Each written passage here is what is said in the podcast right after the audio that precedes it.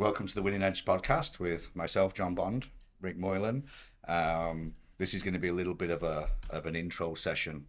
So myself and Rick have been in the fitness industry a long, long time. Um, the idea of the podcast is going to be to try and share fitness knowledge, business knowledge, uh, mental health knowledge, um, a little bit about our journeys, and and hopefully um, inspire you know younger generations to semi following our footsteps, maybe not fully. Uh, but today's going to be mostly about Rick uh, and his journey in the fitness industry, and you know, this could be a long session. Um, You seem rolled there, John. fucking just a little bit. Um, you know, from start to now. So you know, f- from my intro, I've known Rick for nearly twenty years. We started working in the same gym uh, in Manchester, LA Fitness, a long, long time ago. But to watch his career kind of progress from there, from basically all just being PTs on the gym floor, uh, which is no shame in that, don't get me wrong, but to now running, you know, multiple businesses, inspiring lots of other coaches and trainers is, you know, it's been a bit of a bit of a bit of a journey to get to that point, to say the least. So, tell us a little bit about how you how you kind of got started with all of this. Um, so yeah, we you know we met and it's mad, isn't it? You know, nearly nearly twenty years ago now, and and but before that, and I suppose if we go way back, the the really sort of simple version is I, I loved sport Yeah, and I loved um, participating in sport, training, and anything to do with being physically fit. Um, and I- and I and I kind of you know I wanted to I think like a lot of young lads and girls, I just wanted to play football. Actually, that was the, the most in, yeah, important sport for me, and um, and I, I was decent. Uh, uh, I tried hard. I trained well. Played to a good level yeah, but you know really wanted to push on and be a be a pro but you know and and you, you hear a lot of people don't you when when it doesn't happen and they'll Yeah. sort of say um oh it was because of this and because of that and got an injury or you know luck or whatever it, it just fundamentally was that I just wasn't good enough I wasn't quite good enough but that never diminished my love for for sport and Yeah. training so I always knew that I wanted to work in some capacity in health, fitness, exercise, um, you know, sport, etc. So uh, I went down the the journey of getting or the route of getting trying to get the right qualifications, of which I got some, got enough to get started anyway. Um, and you know, obviously that's an ongoing thing. We're gonna talk Yeah, yeah. about that, aren't we? The learning, the Yeah. learning curve of life and everything. But um, yeah, you know, my my first job was in a factory. I had to self self pay, self fund the first course that I did yeah. with a loan from my parents. that, that you know that I had to You paid that back. I had to pay it back. yeah, of course. I mean, they would argue that they're still financially propping me up, propping me up now. But you know, um, yeah, it was it, it was a an entry level qualification, a sort of you know a level a level two, uh, and then on to level three, yeah, and uh, and away I went. And I got my first job in a hotel gym, and I was on two pound fifty an hour. So it shows amazing, that. shows our age I know, Jesus. and it and it went it went from there. I thought I was going to go in and be an all star PT, Yeah, and I started off cleaning the floors, cleaning the changing rooms, Yeah. handing out towels, yeah, uh, working early mornings, late nights, weekends for two pound fifty an hour. yeah. It's crazy. Like I, you know, same thing. Like when I kind of left school, you kind of I left with no qualifications, and you think, well, I've gone and got this certificate. It must be worth a bit more money than minimum wage. And you go and get a job in a gym, and they go, yeah, it's this much an hour. You're like, what? Like, Yeah, yeah. What? Got more in the factory than my Yeah. first job. but I, you know, I loved it. I mean, I, you know, we'll go into my side of things, uh, you know, another time. But you know, going from doing something I didn't like for probably more money to then standing in the gym all day for next to nothing, I, I much preferred my day. Like I didn't, money was never a, a real motivator Yeah, when it comes to the gym, and I try and teach that to people nowadays. It's like it'll come, you can make a fortune, but if that's the only reason you're there, then it's going to be like any other job. absolutely. Yeah, absolutely. So yeah, that was it then. I, I kind of you know realised that uh, there was a, there was a guy there who who still in touch with also now, Yeah. absolute crazy character called Darren Roberts. Right? Yeah. Yeah, you know him obviously, and um, and he was doing he was doing some bits of PT and this and Yeah. And so I sort of tagged on to him, and, and what took you down the PT route? yeah, end? 'Cause yeah, Because again, even then, like back in the day, like PT was only just becoming a bit of a thing. It's not like it is nowadays. Like there wasn't that many out there, and there's certainly. I mean, where, where I grew up in Blackpool, like there was like two PTs in the whole town. You know, it was only when I came to Manchester I saw it was a slightly bigger thing. So when you started, PT must have only just been coming a bit of a thing, Yeah. and a lot of people not feeling really, I guess, even worthy of charging whatever we charged back then, which wasn't a lot, but it was for the, for the time, right?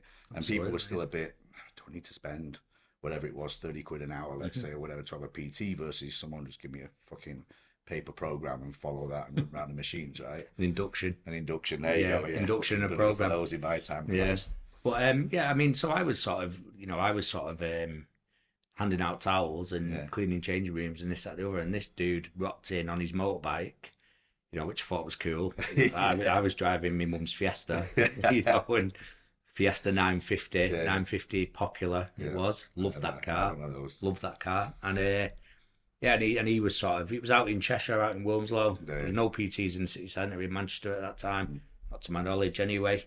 And um, yeah, so I thought, yeah, that's I'll have a bit of that. That's that's what I want to do. Um, and I'd met another guy at the time as well, uh, Dr. Paul Wilson, who worked at Salford University. Mm. Actually met him on one of my, my first courses, and um, and he was like, yeah, you, you need to, you know, get some more qualifications behind you, and you know whether that was the right thing for you know now or whatever. It certainly was then, and I'm, Yeah, yeah. I'm grateful for for that advice. And I, you know, I'm not a natural academic by any means, but uh, I went to university, Mm.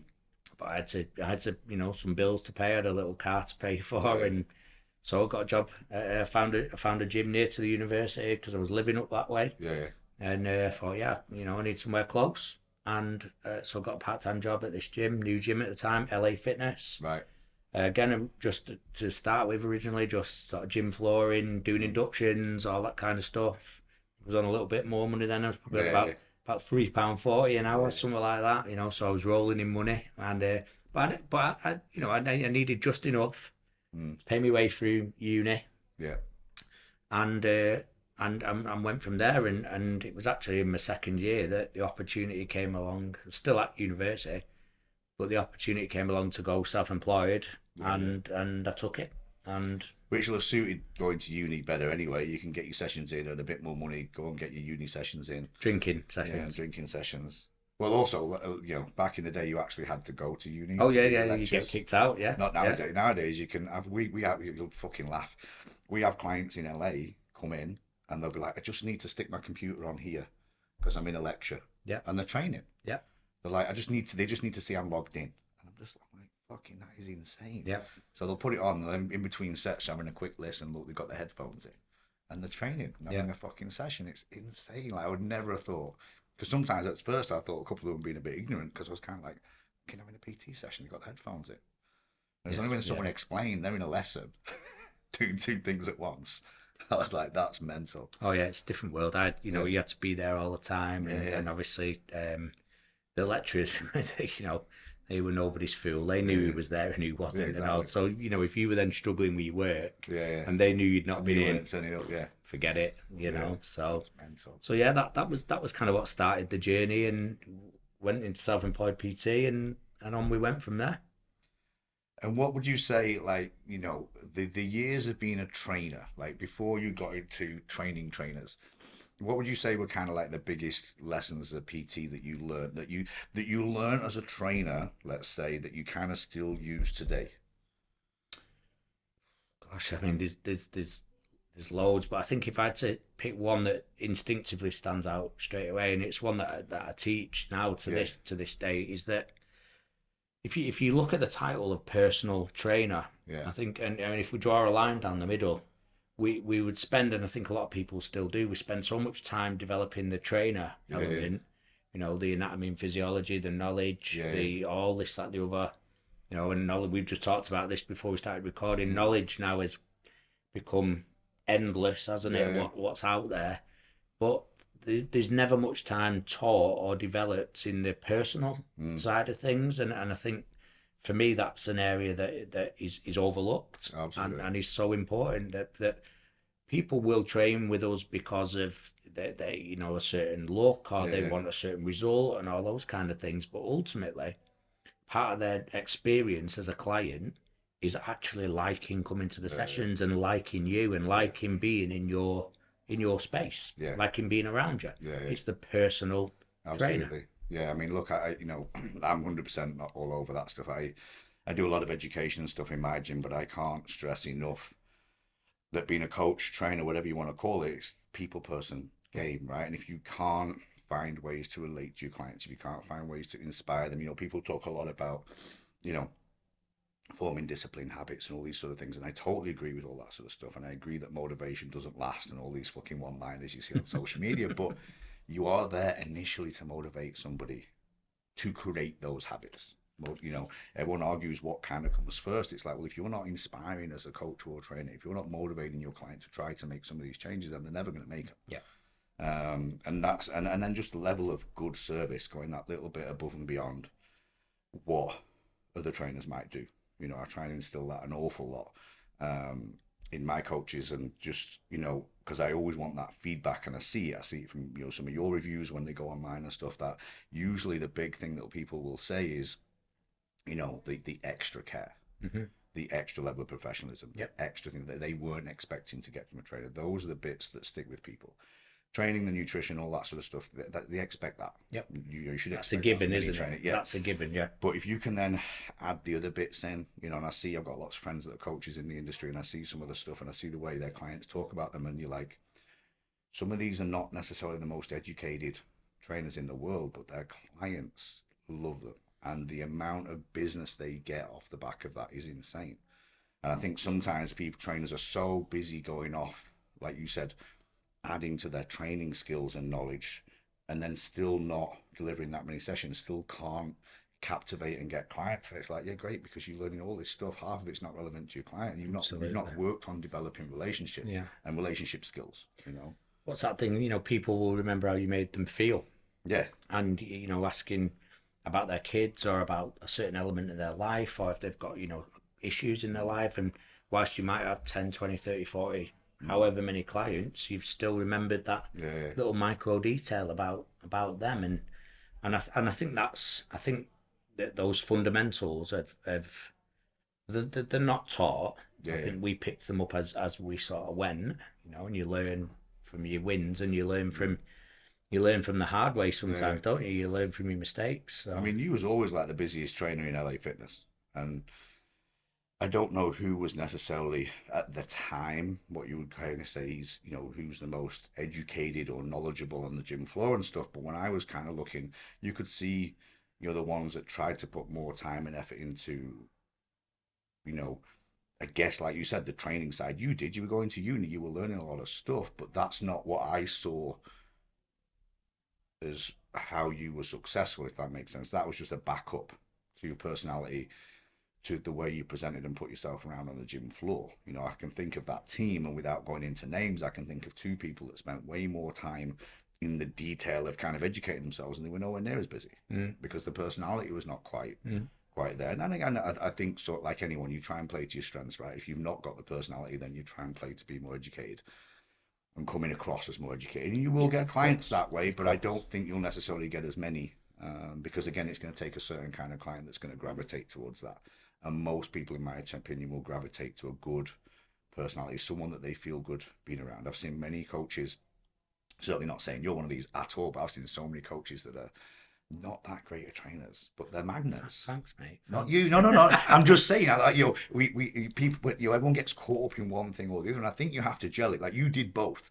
So I'm certainly not saying you're one or the other at all. You know, I've known you a long time, so that's not what I'm saying. But my point is kind of, you know, I've seen a lot of people who are not that great at what they do on the gym floor. They're mm-hmm. okay, Yeah. and they don't go on a million courses, but their personality will always gravitate. yeah. What I do think, and we will move into the business side of things in a moment, but I do think that sometimes those people, well, if you've only got the personality side and you don't have much education back up, some of those are the kind of guys that end up PTing on the gym floor forever because they don't know how to gravitate Yeah. away from that, and because they're so busy, they earn quite good money, and then there's this thing.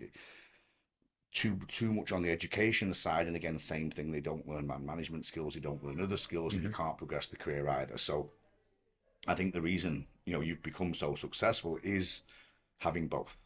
because when you wanted to then steer it off in a different direction, when you wanted to steer it off into educating other trainers and coaches, you then had that knowledge, which you know, I've seen a lot of trainers. We do a lot of education and stuff, and you know, I have trainers stand up, and some are good at presenting, and some Mm-hmm. some are great on the gym floor. But when it comes to actually educating the detail, it's not there, and that's gonna slow their progress down Yeah. until you can get that.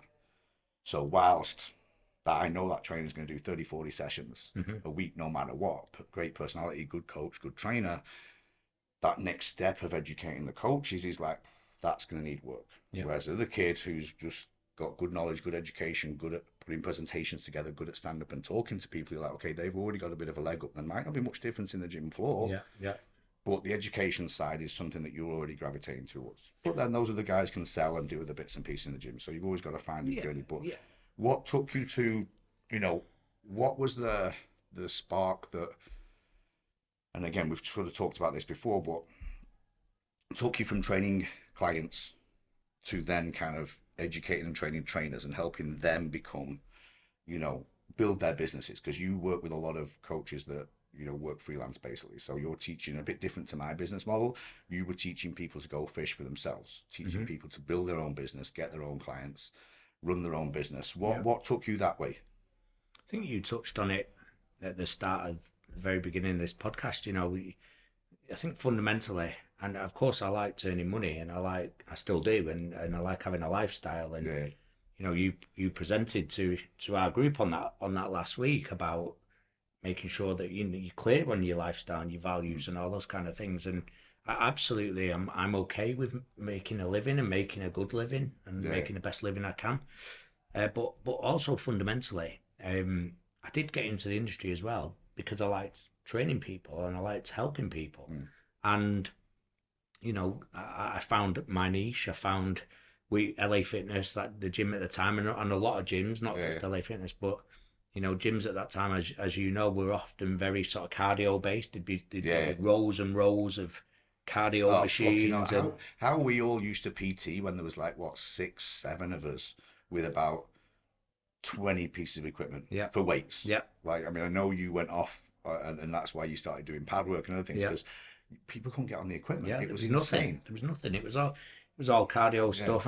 I'm sure we all clubbed together and bought a few bits and pieces as well. You know, barbells and yeah, all that kind of like- stuff, and and you know, so I, I found a sort of little niche, and like you say, started doing just just fitness based pads. You know, Yeah. just just not trying to make fighters or anything like that, but I'd get my clients off off the sort of cardio kit and Yeah, yeah.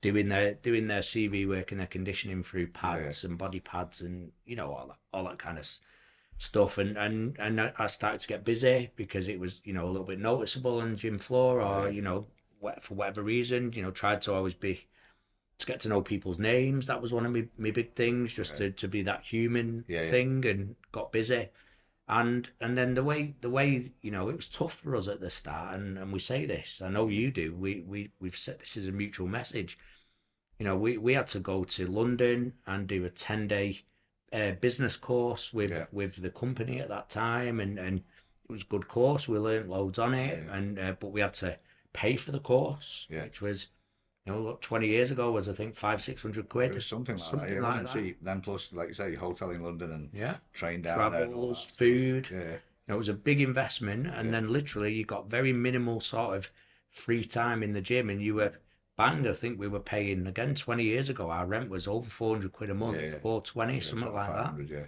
You had to, you had to crack on, and Yeah. you had to, you had to crack on quick, and and again we'd paid for qualifications, Yeah. you know, prior to that, and uh, it was it was tough, you know. So uh, within our little, even within our little team, we had some of us that you know, were a bit let's say a bit more worldly wise as well, and and you know could could go and make a living, and then there was a few that would struggle, Mm. and it was just a, a natural progression really that I wanted to help people, I wanted to help, you know, the some of the younger trainers, whether that was in age or whether that was in you know gym years, let's Yeah, yeah. say.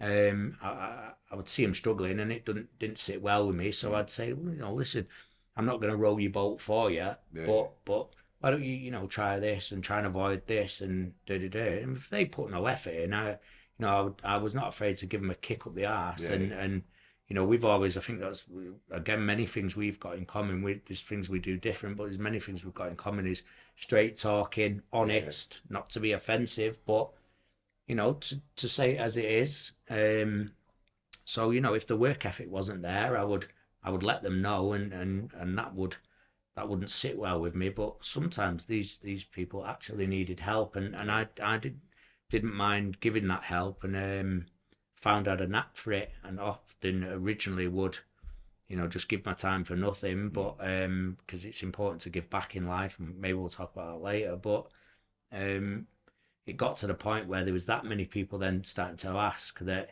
Yeah, yeah. You know, make a business out had of it, to, right? well, I had Yeah. to, and and and it, the opportunity was there. So I think that's like the best way. You know, people always like, you know, especially me now, they'll ask, you know, what's the best way to get to this point in my career? What's the best way to get to this? And I'm always, you know, I'm not, I'm not, um, you know, the only like things advocate offer all your time for free, but it's like the amount of people I've seen where if you just fucking help, if you just do things for free and learn things for free, it'll come back. It'll come back huge. You know, a big percentage of what I've learned, you know, I've done a lot of stuff where I've gone above and beyond to learn things for mm-hmm. free. That wasn't part of my pay grade. It wasn't part of what I was really Yeah. doing, but I knew that would help me further down the line. yeah, And I try and say this to a lot of young coaches nowadays. It's like the money's become so the, the world, sorry, has become so kind of in some ways money orientated. And I've had coaches work for me where they won't do things for nothing Yeah. initially, right? And I'm not one of those who'll take the piss, but I'll put like a three month thing in with okay, you want they'll come to me and go, I want to be a mentor, you know, I want to mentor other coaches, I want to teach them our programming to do that. I'm like, well, okay, well, fine, but you need to prove to me that you can do it. yeah. Get your Maybe. stripes on your shoulder. Yeah, maybe I'll say, okay, time. you do it for three months. I'm going to put these two people under you. This is the this is the system. This is what we do. This is how you do it. I've been doing it with you, so you know, you know. And then you know, if you start to prove that you can do it, we'll put we'll put a monetary value to it, and we'll, mm-hmm. we'll progress it from there. And I've had people turn around, well, I'm not doing it for nothing. I'm like, okay, well, I'm mm. not paying you to do something I don't know you're capable of yet either. So if you want to stay a trainer, that's fine. If you want to progress your career, you know, go this route. And I, and I was brought up that way. You know, I will, you know, because, and again, sometimes maybe it's a confidence thing, maybe it's an ego thing. I mean, kids are definitely brought up with, you know, there's a there's a fee for everything nowadays. So I kind of get it. It's different generations, but for me, I'm kind of like, you know, I was always confident that I'll walk in the door and well, no matter what role you start me with, I'll be managing this place within a certain amount of time mm-hmm. because I mm-hmm. just knew that's me. And if no one steps up as a leader in the room, I'll, be, I'll step up. Yeah. So a lot of things have, like what you just said, kind of fallen in to place because I just did stuff. Yeah. Whether that was part of my job, part of what I got paid for, or not, just do it anyway. Mm-hmm. You know, and uh, through through the doing, you'll learn what you like and don't learn. Like, say to people all the time, I'm like, you know, you've got a couple of choices. You can go education route, you can go management route, you can go kind of more sales route within the fitness industry, but you don't know what you like yet as a trainer. And I think trainers, and again, it's the trainers with egos and things like that that won't put that effort in that are then still, Yeah. you know, marching around a gym floor at Yeah. 40, 50 years old, having not progressed their career. And then they're, they're now talking to me going, oh? I'm like, Yeah. well, now you fucked it because the only way to go a different route is to step back. And you're going to have to step back financially. Yeah, You're going to have to step absolutely. back ego. And you're going to have to go and try and learn. And then they're like, "Oh, I don't really want to do that. I'm like, well, there's your two options or keep doing what you're doing. So, you know, I've watched you and like I said, a lot of stuff has kind of, you know, the business has almost created itself through you just helping people. And then, well, like you say, you get enough people, so when you go, okay, maybe I should start charging for this because there's, oh, there's clearly a market for it. There's clearly a lot of people want my help. I must be doing something right, so let's turn it into a business. Absolutely. I think nowadays there's a lot of the other way around. They want to sit there like, I'm going to make a business. This is what I'm going to charge, and this is what I'm going to put out. And then they sit back waiting for people to come to them, and you're like, that's not going to work that easily. You know, mm. me and you are. I like to think fairly well known in this industry, and even I can't just go, okay, bump, there we go. Let's sit back and wait for Absolutely. people to come to me. Build it and they will know, come. yeah. Or build it and they fucking won't. No, exactly. Not a chance. No, there's a lot of well, I fucking built three gyms, so I know that Yeah, kind of it yeah. takes time and it takes a lot of other things to kind of to kind of put in place, and people don't see that part. Um, what what who's more frustrating, when you train clients or when you started training trainers? What, Trainers. What, fucking. I need to think about that. It's. I mean, like I. I mean, it's difficult. Right? I. I- have to be careful what I say. I still have you know thirty odd trainers that work across my gym. I'll say them. Um, but yeah, it, it's it can be a frustrating thing. I mean, look, I, I love seeing coaches do well. I love seeing coaches, you know, grow, develop, improve. But as with everything, same sort of thing with clients. I guess you can't you can't always help everyone. So yeah, you know, skill versus will, and yeah, um, yeah you know, the knowledge great, whatever, brilliant qualifications, brilliant, but the work ethic. That's your job. It's funny though. I bet I guarantee you though, as frustrating as when you move into coaching coaches versus clients, no matter how frustrating the coaches are to, to teach and educate, you never go back to clients. No. So uh, no. As, as frustrating and annoying as they are, it's still, it's still for me, it's still a slightly more rewarding job and skill to get to that point where I'm teaching you to to train clients and help them to do all that sort of stuff. I don't really want to go back on the gym floor and, yeah, and train clients. Yeah, and, and, because you know you, you see new challenges as well, don't yeah. you? You know, and and you, you, you know, for me, that was the sort of next the next step in the the challenge, the next phase of my, my career journey. And you know, you going back to what you were saying before about the there's a fee for everything and all this that the other, and um, you know, the, the sport I worked in sport for a long yeah, time, as, as you know, and, and I started as a volunteer. Yeah, and that that was where it began as a volunteer with young athletes. And you know, one of my former athletes has mm. just won a match at Wimbledon the other day. Yeah, yeah. And but I started with him when he was a kid. Yeah, yeah. And you know, there was no monetary value no, there. No, no, uh, and that was where I was at. That was my level as mm. well. So I was learning as I yeah. went as well. And, and but you can't again, you can't put a, a, a long term monetary value on that. Not necessarily always free, but especially discounted work at the time or whatever it might be. Like you've trained a lot of top athletes, boxers, and I know you've not made a lot of money doing that, mm-hmm. right?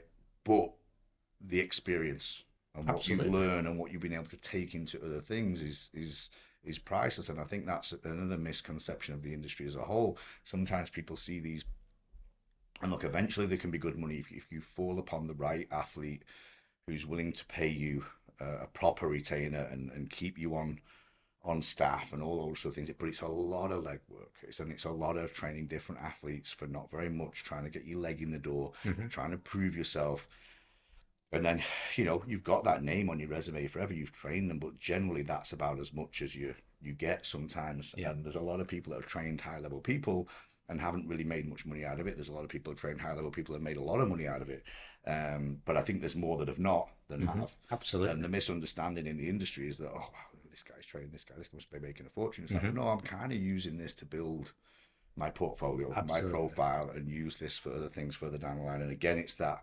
willingness I think to look at your career as a whole and not what's going on today mm-hmm. and this year. And you know, I fuck it, I swear to God, I, like I've not talk about fucking trainers frustrating you. Like I, I must have asked this question. You know, where do you see yourself in five years? To every coach I've ever fucking hired, and that's well into the hundreds. I probably hired over 500 coaches in my career. Not one of them's had a clear answer. like they can't think past the next fucking week, and I'm just like, and this is where I think that you've always had this. I've always had this doing things to learn, doing things cause, to improve my own skill set. I always knew would get me wherever. I didn't know where, mm-hmm. didn't know where the fuck I was going half the time, but a lot of that work has got me to where I am. Yeah. I'm not, you know, I'm telling you that I'm a fucking prop. My actual qualifications has not really got me anywhere. It's not mm-hmm. got me anywhere to, to, where I am today. It's not got me running businesses, running gyms, none of that. Like, mm-hmm. can't go, okay, I remember that course that fucking course on, you know, fucking biomechanics. That's why I'm making so much money. Fucking got nothing to do with that. Um, and I like having that knowledge, but it was a ton of stuff that I can't put a piece of paper to. I can't show you a certificate. That's just one piece in the jigsaw, yeah, isn't it? This is why I'm doing so well. Like, what yeah. course should I do? What does I do? I'm like, yeah. Most of coaches, I'm like, you're doing the best course you could do. Do go and get qualifications. Don't get wrong. Do go and get your certificates, but you're doing the best course here live. And here's the opportunity yeah. to learn as much as you yeah. can. It's up to you whether you want to fucking learn it or not. I'm not going to pay you to learn everything, but there's an opportunity here to learn exactly how my business runs. I'm an open book. You want to learn how to run a gym? I'll teach you. Yeah, I mean, you know, I think it's about having a plan, isn't it? It's, that's that's why my business is called what it's called now. You know, in terms yeah. of my brand and everything moving forward. And it's about having a plan. Yeah. You know, not like you say, not just for today, but then for the next ninety days, and yeah. then if you can beyond that, you know, and and should definitely you know look for you know further afield. No no question about that. I totally agree with you. Um, and and and and going back again, going back to what we said at the beginning, when when I got into training people, I got into training people because I liked sport yeah. and training people, and and then when I transitioned into sport, Mm. that was because I liked sport Yeah, yeah. and and the competitive edge, being at games, being at Yeah. fights, being at matches.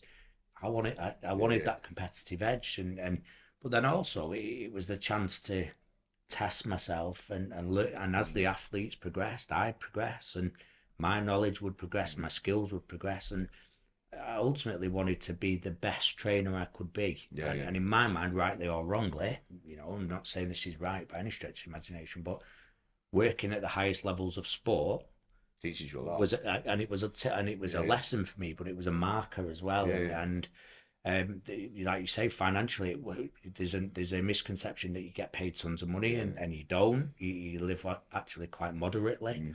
But you know, I was accepting of that, and it was part of a plan for what I had. yeah, yeah. You know, in terms of my mentoring business, in terms of getting out there and public speaking, and and and then building a brand Yeah, yeah. around that. You know, And- and- so So, like on that note, because obviously I've kind of followed your career, and there was like, there was definitely a bit like you know, me, me, we're like we have over the years um, been the typical best friends that don't talk to each other for like a year. well, you live in LA, right? Yeah, So- yeah. There's been the odd time like, yeah, let's jump on a call. Six months later, we've still not. yeah, it. yeah, yeah. So there's bits sometimes where obviously I'm relying on social media and seeing the changes within your career and stuff. And there was at one point where you know you were doing what I knew you were doing, which was training trainers, you know, putting them in position in different gyms and da, da.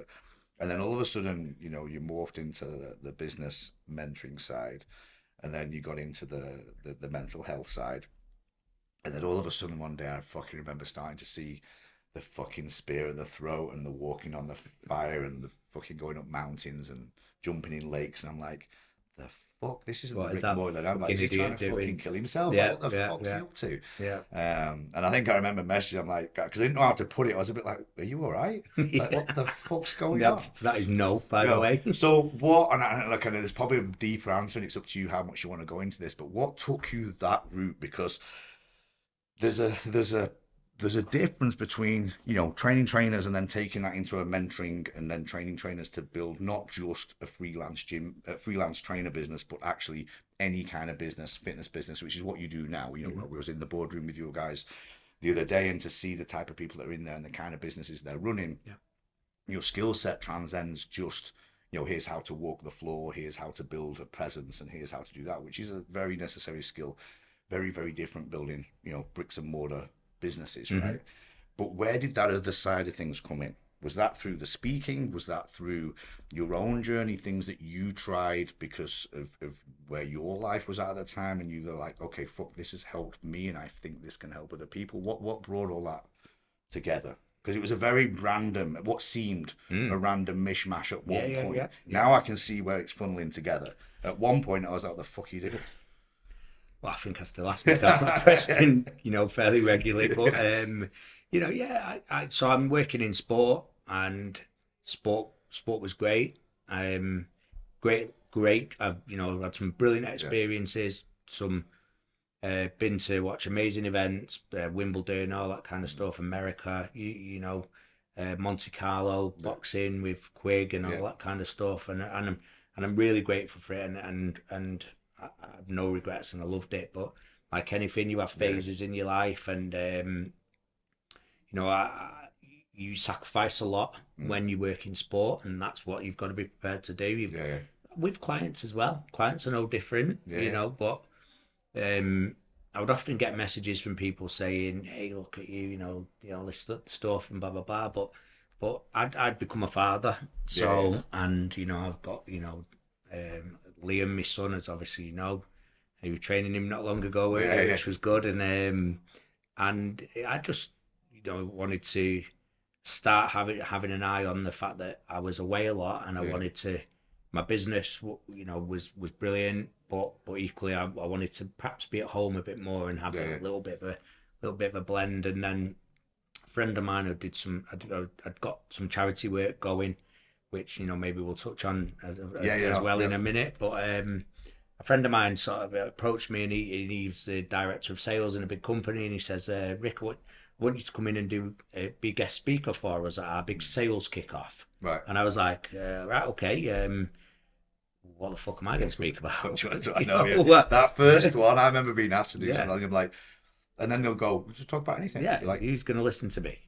Like anything Well, that's a yeah. broad fucking. That you don't Yeah. want to leave me to talk about anything. Yeah, You Give me a rough idea. That's not a road Yeah, we want to go no. down, you know. But um, I was like, well, what, what the fuck am I going to talk about? And and you're absolutely right, without you know going too deep into it. But there's there's a bit of a history of uh, fam- some family mental health, and then there, there'd been a few things going on in my life. There'd been some challenges. I think we all have challenges in in our life, you know, in various different ways. So I'd started, uh, and and as well with sport because so there's three there's three or four things straight away off the top of my head because sport can be quite data driven. You know, you you do this, you get this outcome. You do this exercise, you get Yeah, this outcome.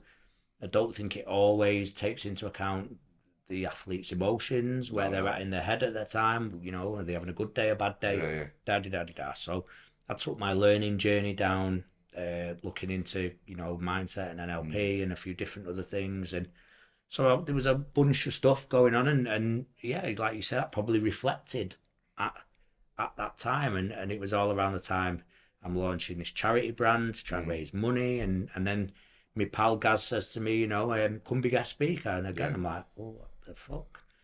But I sort of fathomed that um, and it, it, there'd been a message that I'd been able, I'd not been able to let go of from uh, one of the fighters at Team Hatton, Hmm.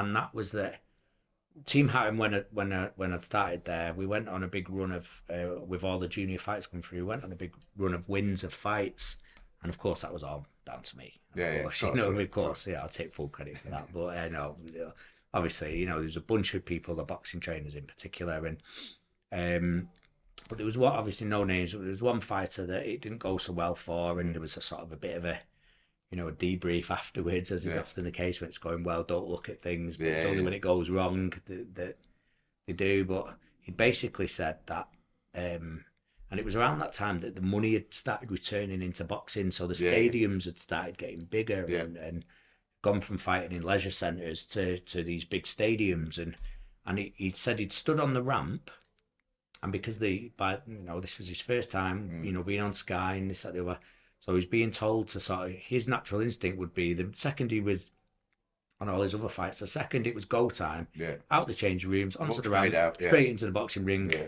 you know go Go, yeah. and and then all of a sudden Sky are sort of saying, you know, stand on the ramp for thirty seconds, you know, you know, and he sort of stood there going like, what the fuck am I doing here? Yeah. Feel really uncomfortable, you know, don't know what to do. Oh, throw a few punches, whatever. Yeah, yeah. Feel like an idiot.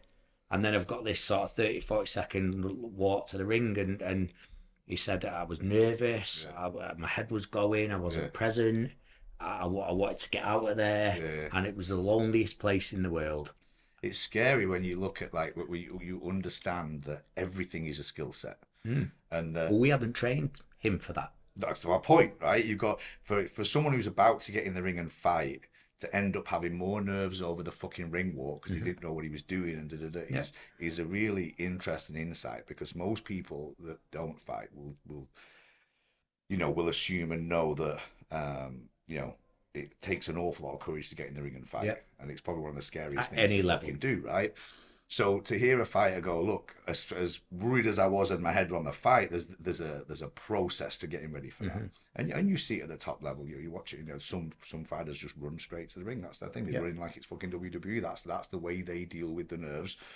Run in, get in the ring, bounce around, get you know, like they just want to get in and get on with it. Mm-hmm. Others fucking soak it up. They love it. You know, you watch someone like Tyson Fury. He could take an hour to get in the ring Yeah, if he wanted. he's at home He don't there, care. He's, Yeah, yeah, he's yeah, he's, he's a he's a, an entertainer, Yeah. right? As well as a very good fighter. So, you know, so some people like anything. Some people are natural, and they're not. It's not going to bother them. But yeah, you put something like that on someone's toes just before a fight, and they've not been prepared for Yeah. it. You've got no idea what it can do. So, Yeah. you know, even just practicing the details of ring walks and things like that. Absolutely. Some people need absolutely, it. Mm. and and that was and that was it, and that was then what we started doing, and and then that basically became what my first seminar was all about. It was all about how an athlete controls their fears, how Mm. how they calm their nerves, how they um, uh, be, perform to the best of their ability, adapt Mm. to their behaviour. And and I thought, right, well, okay. And Gaz helped me. Ironically, he hired me, but then helped me put my talk together Yeah, yeah. and it was like okay my my talks and the themes will be around what athletes do Mm. that we can do. Yeah, yeah. And yeah. How can you use that kind of athlete's mindset yeah, in you know with, in, with in everyday people? life. Yeah, in everyday yeah, life. Yeah, So hence I got into speaking and it, it was well received and I, and I kind of enjoyed it. And Mm. again, that's those things that we talked about. I enjoyed it. Mm. I think you've got to enjoy what you do. Oh, absolutely. I think you know the one thing that highlights from me and you when we talk it's been on my mind for the last sort of twenty minutes while we've been talking. There's always that one sentence, right? If if if you didn't need money, you know, or money didn't exist, what would you do? What would you be doing with your Yep. time? Now, don't get me wrong. I'm not going to sit there and say I would be doing this the level and amount of work I do now if I was a Doing multimillionaire. I didn't podcasts need with each other, Exactly. what we'd be But I would be doing stuff like this. I Mhm. would still love to be speaking and, and passing on my knowledge. I would still love to have some foothold in, in the gym or, or industry world. Like, you know, I- I- my whole life revolves around being in, in the gym, whether it's training or whatever. So, you know, whilst I clearly do this for a salary and some money, Yeah. I would still be doing in some form or another as an interest, you know, this kind of thing. Not to the amount, not to level, and in some ways, when money's not interested, it's way more fucking fun. Mm-hmm. But I'd be doing this kind of thing. I wouldn't all of a sudden be like living a life where I'm like, if money didn't exist, I'd be doing that. Because I think when people look at their lives and careers, well, if that's the fucking case, why are you doing what you're doing? Yep. Because if you're only doing it for money, then it's not going to Oh, be super. it's not for me. right? It's not for me. That So you yeah, know, I've never really chased the money. The money's finally started to come a little bit, and you know, even then it comes with certain issues and certain things. But Yeah. yeah, there's there's I wouldn't all of a sudden flick into some random fucking thing that I've never mentioned just because I don't need money. I would still be in and around the health and fitness game in some way. Absolutely.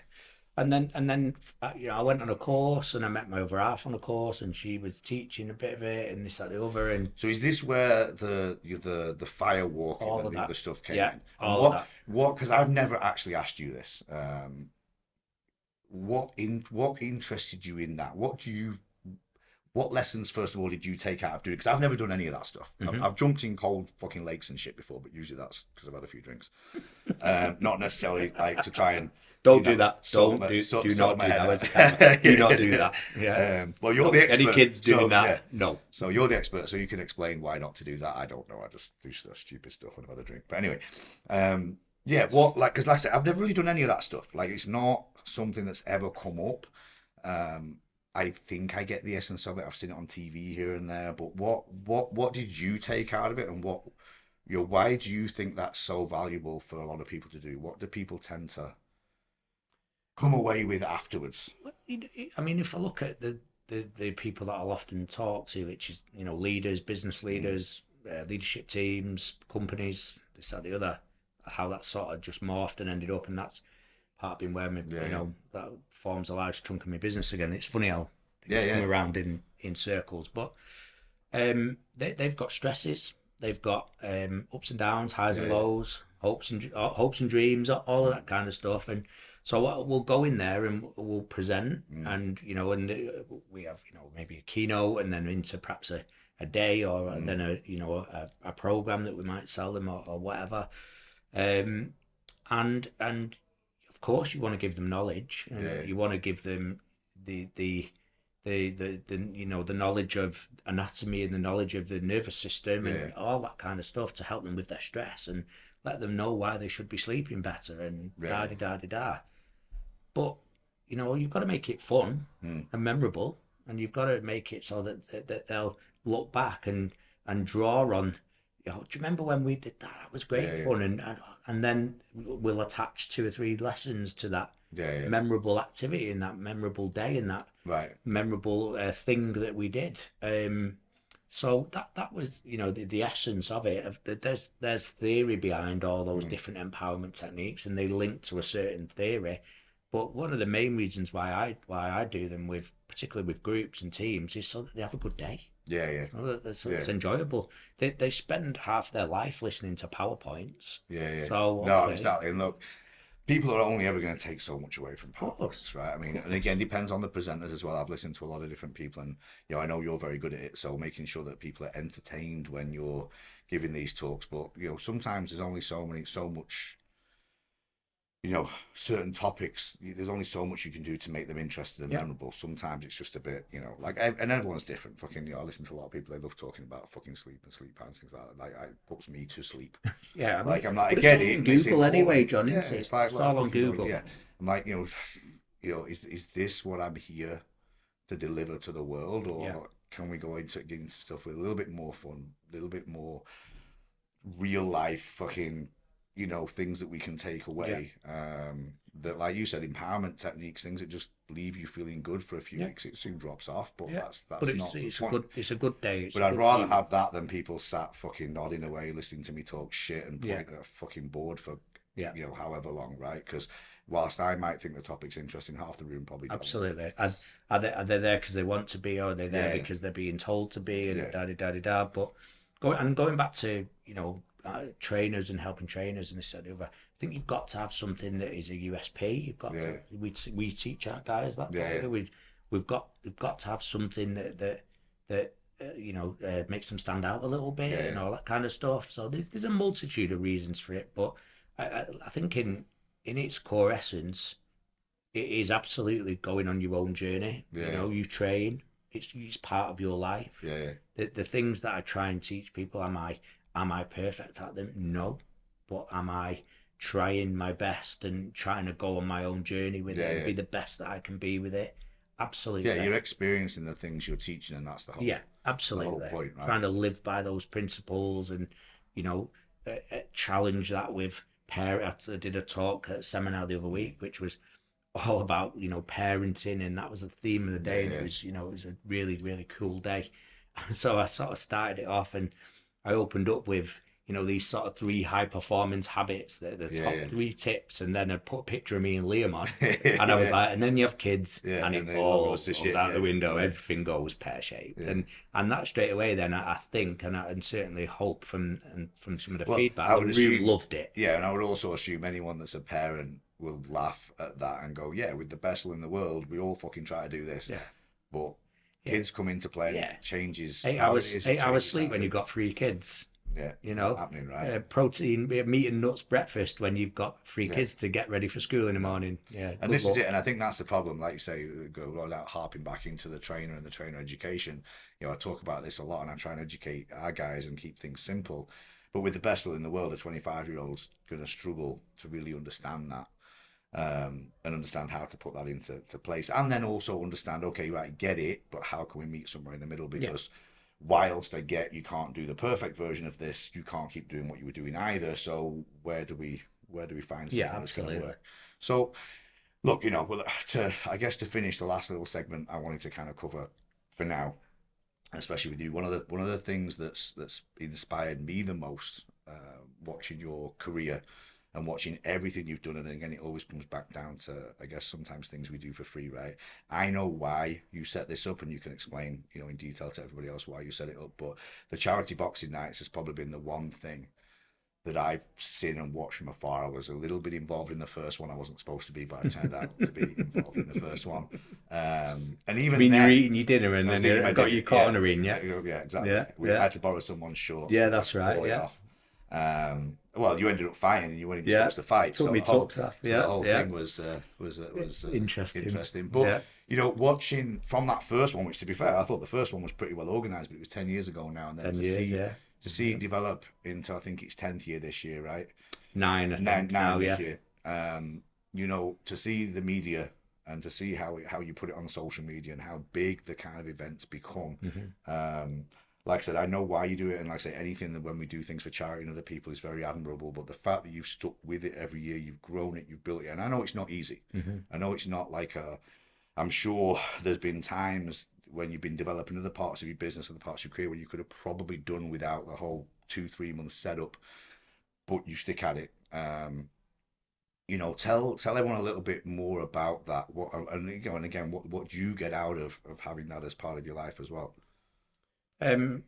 So yeah. So I mean, and I've done you a slight disservice there. If you if you count 2013, you're absolutely right. There was ten, Yeah, but we kind of don't count that one almost now, which is uh, which is another story. But um, yeah, you know, I I um I came across sort of what I went to London working, and I was involved in boxing anyway. Yeah, and yeah. then this whole white collar boxing thing started getting big down in London, and and then I, I, I thought I could do that. Yeah. I could do that in Manchester, you know, and as you do, and uh, and I, I always wanted to raise a little bit of money from my friend Gareth, who'd passed away when Mm. when we were young, so I kind of bolted that on, and and it was it was hard work, it really was, and I remember being stood at the bar afterwards, and like you say, I had to throw my tux off and jump Yeah. in because someone had pulled out and I wasn't fighting, and and then the corner person had not turned Yeah. up, so I was like, John, get some shorts on, will you? You're sat eating your bloody main meal or whatever you were. You were eating your starter, I think. Yeah. I don't think you got a main meal, No, did no, you? You no, know, and um,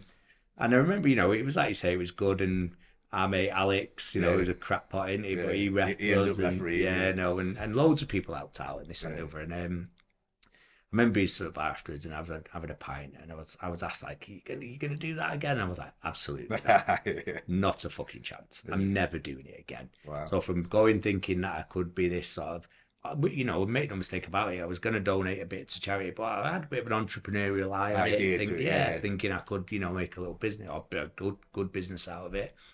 I was like, I'm never doing it again. Right. And and then sadly we had a, a family tragedy. Um, me my niece, uh, twelve days old, she Yeah. passed away. Um, there was a whole backstory with with that and how that happened. She was very, you know, a healthy baby, but Mm. sadly she passed away. But she was uh, cared for, as was my sister. Mm. Um, incredible care from Royal Manchester Children's Hospital Yeah. and because Lauren had had some health issues as well. Lauren's my sister, so she was sort of on one unit, and then uh, the baby Sophia was on the what's called the NICU unit, newborn intensive care unit, Yeah. and um, you know it's a it's a really tough place to to go on, and uh, you see all you go on there, and, and ultimately to be to be um, to be truthful and honest, is there's a lot of very very small babies Mm. fighting for their for their lives, and Yeah. and it's harrowing. You know, it's tough, and the, the doctors and nurses and the staff they do amazing, amazing. You know, they are absolute heroes on there, and it, you go there, and, and it is like wow, wow. You're living your life, you, you're Mm. doing your thing, which is cool, and uh, you go in there, and I hope nobody ever has to, but it's it's just Yeah. you know, a game changer. And um, and sadly, we didn't get the outcome that we were looking for, um, that we were hoping for. Mm. Um, but that that you know that didn't take away from the amazing care that they'd given Sophia and the amazing care that you know Lauren received as well. Yeah. So I, I, I just there was something in me that felt compelled to give back Yeah. you know, and we've talked about giving back, Mm. and, and then we've talked about doing a bit of work for for for free. But also, I think it's important to do something for causes bigger than you and I and Yeah. everybody else. And um, and I just found myself in my I had a personal training studio at the time, and I just found myself on the board Mm. planning out a charity boxing night, and Yeah, yeah. and that was the sort of beginning. You know, bubbles, mind Yeah, maps on a board, and uh, and we we went from there. I didn't have any money Yeah. for the first one. Some friends gave me a little bit of money to to help towards costs. Yeah. Uh, you know, a couple of people had you know businesses at the time, and uh, and I met a woman, Penny Penny Pennington from Mm. Connecting Events, and she she donated her company time to to help. You know, Yeah. and you know, um, and bring that industry expertise to it, and uh, and we managed to somehow cob the first one Yeah. over the line. And and and it raised some money. We raised about 25 20 23,800 you know something like that. Yeah. 23 24 grand something Yeah. like that. And that and that was it then. I, I was like right I'm in. And uh we, you, you're absolutely right. This year is nine years. Will be year nine of Yeah. of the new charity boxing night Yeah. yeah.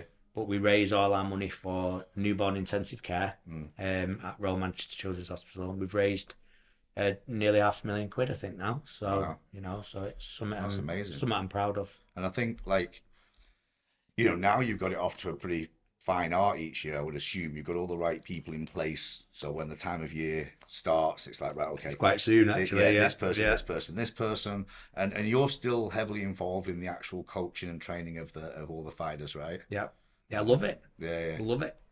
I mean, it's impressive, like the fact because it's like you say, it's time consuming, and you know, with the best will in the world, when these are like you know big passion projects like this, it's still work at the end of the day. Mm-hmm. It's still got to be done, and it's still tiring, and it's still a lot of extra uh, out of your life. But to to flick that switch each year and be like, right, it's go time, let's do it again. And again, I would imagine, no matter how hard work it is, like everything, at the end of each show, there's this, you know, I know you're not the kind of guy to pat yourself on the back as such, but there's got to be a huge level of satisfaction of of looking at that and looking at each show and being like, you know, albeit you've got a lot of help, I, I created that.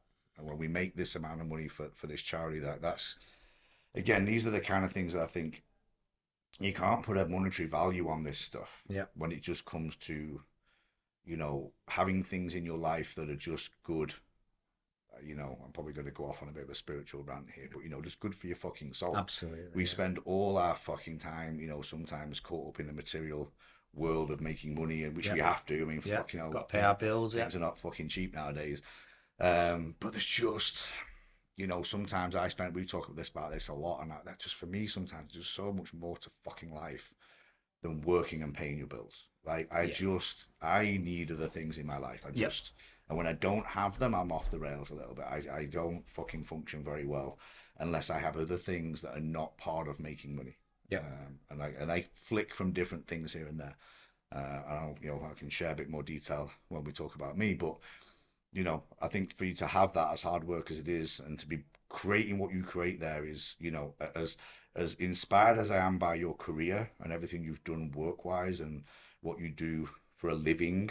Um, for me, that that stuff kind of tops it all because that's a, a whole other mentality. And a lot of people do things for charity. Don't get me wrong, and a lot of people do things for free. But you know, there's a lot of people could and don't.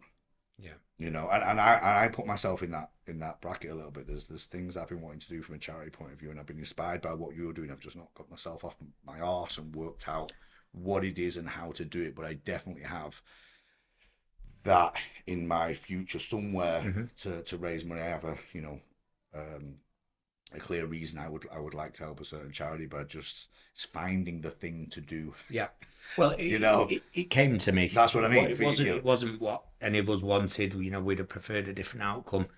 No, of course. And, like and- you said, look, you know, you swap 10, nine years of charity boxing nights for, for your niece to still be here. Fucking Mm, absolutely. And whether you'd have ever gone down the, the charity route without that, Yeah. who knows? Probably knows, not. Like, yeah. we, we need Yeah. a, you know, like anything with charity, right? We need a spark and a very strong sense of purpose and why. And unfortunately, those things usually come from, you know, not very nice things. Tough times. Yeah. But, yeah. you know, Absolutely. uh, absolutely. that is what it is to turn to turn that into a positive for you and your life and your family you know is uh you know like I say every fucking credit to you because a lot of people wouldn't do that and like I say I think a lot of people probably don't see just how hard it is uh, to do it Yeah. every year um when there's probably years where you're like fucking maybe I'm fucking done with this like how many more of these am I going to do and that and that sounds horrible Yeah, you no, won't do it's for the rest. Yeah. rest of your fucking Yeah. life but uh, because yeah. it's that every year it'll come round you're like oh, fucking Yeah. Well, you know, I've got good helpers now, and then Liam's fourteen, so I Oh, said to him, "Right, come on." It's about time you Yeah. started taking this Yeah, over, he- right? he's doing he's doing a few bits and pieces now. You know where, where he can. We'll wait till he's on the next fucking show. That'll be a few Oh years. no, I know. Um, Yeah, that's have to have some story. kickboxing in, but anyway. Yeah. Um, look, like this, you know, I'm going to wrap it up there, I think, because we've gone through a ton of stuff. Like your, you, there's so many more fucking things we could talk about, and we will uh, over time, uh, but not to, you know, uh, overdo it for anyone that's potentially still listening. if, you, if anyone's still there, um, that well, that was amazing. Like I say, I listened to your life. I've, I've followed you for a long fucking time. Um, you know, not just your career, but as a friend and everything else. So a lot of what you do, you know, inspires me, um, even though you don't always see it. Um, just to wrap up, tell everybody, put you on the spot now. Like if you if, if anyone wants to do some work with you or needs to get hold of you, how how do they go about doing that? Yeah, so all you know, all under my my website. It's all under my, my name, which is uh, www.ricmoylan, r i c m o y l a n dot co dot uk, and I'm at Ric Moylan, r i c m o y l a n, on all the social media channels, and and Cool. I'll always get back to you. Cool. And we'll, we'll get this in the credits if I can find someone to edit all this and get professional. Yeah, Oh, shit, if there is anyone out there, ramble, yeah. we've got let- someone actually anyway, haven't we? But you know, someone else give us a shout. I just hope it's fucking recorded. We've just spent I don't know how long. Let's hope it all recorded. and- Absolutely. Cool. Well, look, it's been an absolute fucking pleasure. Likewise, mate. Nice one. Thank you. See you later.